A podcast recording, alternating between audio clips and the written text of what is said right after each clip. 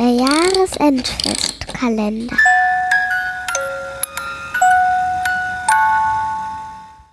Hiesiges Kennzeichen. Eine Kurzgeschichte von Matthias Kleimann, gesprochen von Klaus Nitsche. Eigentlich ist nichts passiert. Aber du kennst mich, du weißt, was ein eigentlich bedeutet. Dass es alles bedeutet außer nichts. Ich kann dich förmlich sehen, wie du mit den Augen rollst, denkst, komm zum Punkt. Aber dieses Mal irrst du dich. Denn eigentlich nichts bezeichnet in diesem Fall das Eichhörnchen das rein von der Größe her einem Nichts bedeutend näher kommt als unendlich viele nachweislich größere Dinge, wie ein Mann, ein Flugzeugträger, ein Meteor, eine Supernova, ein Schwein oder ein Taliban. Dieses Mal also das Eichhörnchen, das nicht da war. Dabei war es sonst immer da, zumindest wenn ich eine Zeit lang am Fenster saß und Ausschau hielt. Nicht aber an diesem Tag, und auch nicht an den folgenden, so dass seine Nichtanwesenheit eine zunehmende Irritation meines Tagesablaufs bedeutete. Ich muss das vielleicht klarstellen. Wir reden von einem Lebewesen mit festen Gewohnheiten und einem klar begrenzten Lebensraum. Ich habe mich ein bisschen eingelesen. Eichhörnchen tun so etwas eigentlich nicht. Ausbleiben. Wenn sie nicht gerade Winterruhe halten, sind sie da. Beziehungsweise wenn sie keine Winterruhe halten und dennoch nicht da sind, sind sie nur kurz mal weg. Futtersuche, Partnersuche. Aber es war bereits Dezember, nicht die Zeit für Partnersuche. Und die Futtersuche war meinen Beobachtungen nach weitgehend abgeschlossen. Die Futterverstecke waren seit langem gut gefüllt mit Nüssen und Samen und der Kobel oben in der großen zerfledderten Fichte voll mit Blättern und weichem Moos. Jetzt war nicht mehr viel zu holen. Deine Augen, sie rollen schon wieder. Aber genau das war passiert, völlig gegen alle Gewohnheiten. Statt des Eichhörnchens, das ich jeden Tag durchs Fenster beobachten konnte, war da nichts. Und ich starrte noch ein wenig und war dann ebenfalls kurz mal weg. Partnersuche, Futtersuche. Doch es war bereits Dezember, nicht die Zeit also. Hätte man wissen können.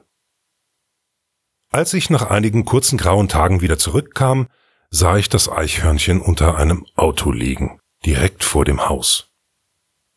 Sein Zustand war noch erbärmlicher als der des Autos, unter dem es lag. Wir reden nicht von einem einfach nur etwas ungepflegten oder älteren Modell, sondern einer regelrechten Ruine von einem Auto. Ein dunkelgrauer Golf, hiesiges Kennzeichen mit Beulen und Lackschäden an allen Seiten. Ein Reifen war platt, die Heckscheibe hatte einen Sprung und die TÜV-Plakette war seit neun Monaten abgelaufen. Ja, ich habe mir die TÜV-Plakette angeschaut, auch auf die Gefahr hin, dass du mich einen TÜV-Plakettenableser nennst. Es interessierte mich einfach. Im Inneren des Autos lagen Stapel von Papier herum, zum Teil sauber in Folie gepackt wie zur Auslieferung, zum Teil völlig durcheinander. Daneben Kaffeebecher, Süßigkeitenverpackungen, leere Tabletten und Zigarettenschachteln.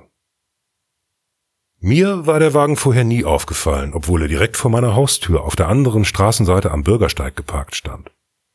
Aber du kennst die Gegend, hier parken viele Autos, auch viele alte. Und da ich selbst keins besitze, kümmere ich mich auch wenig um die anderen. Tatsächlich musste der Wagen schon längere Zeit hier parken, an den Scheibenwischern hatte sich totes Laub festgesetzt. Der Kadaver des Eichhörnchens lag vor dem linken Hinterrad die Hinterläufe unter dem Reifen, dem Plattenreifen, eingeklemmt. Was die Dezemberkälte gnädig an Verwesung verzögert hatte, schienen vertretungsweise die Ratten erledigt zu haben. Was sollte ich tun? Meine Nachbarin, die ein Stockwerk unter mir wohnt, kam mit dem Fahrrad vorbei. Ob ich mich für die Verrückte interessiere, rief sie mir im Vorbeifahren zu, dann stieg sie ab und schob zurück. Die Verrückte? Ja, der das Auto gehört. Ob ich sie denn nie sehe, wenn sie nachts manchmal um ihr Auto herumschleicht. Nein, sagte ich, ich habe mein Fenster nach hinten zu der Fichte im Garten. Ja dann, sagte sie, die Frau habe mal schräg gegenüber im Copyshop gearbeitet, aber jetzt nicht mehr. Hat noch den ganzen Kram aus dem Laden im Auto. Irgendein Zerwürfnis. Sie komme manchmal nachts her, gehe um den Wagen herum, setze sich manchmal auch hinein. Seit Monaten ginge das schon so. Ich zeigte auf das Tier. Es sieht so aus, sagte ich, als seien die hinteren Beine eingeklemmt. Wie kann das sein, wenn der Wagen nicht bewegt wurde? Ja, seltsam, sagte die Nachbarin. Sie schob ihr Fahrrad durch das Gartentor und kam mit einer Schaufel und einem Plastikeimer zurück. Abends brachte ich mein Bettzeug ins Wohnzimmer, das zur Straße hingeht. Das Sofa war nicht besonders bequem, aber ich wollte wenigstens ein paar Stunden aushalten und schauen, ob am Auto etwas passiert. Doch sie kam nicht zurück. Nach zwei Wochen fuhr frühmorgens ein Abschleppwagen vor und lud den Golf auf die Ladefläche. Das Sofa habe ich übrigens zum Sperrmüll gebracht.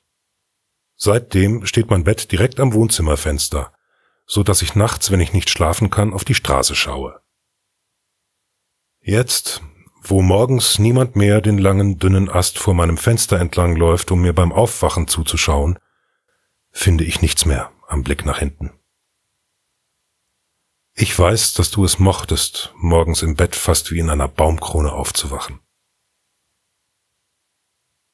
Aber die Straße ist eigentlich besser jetzt.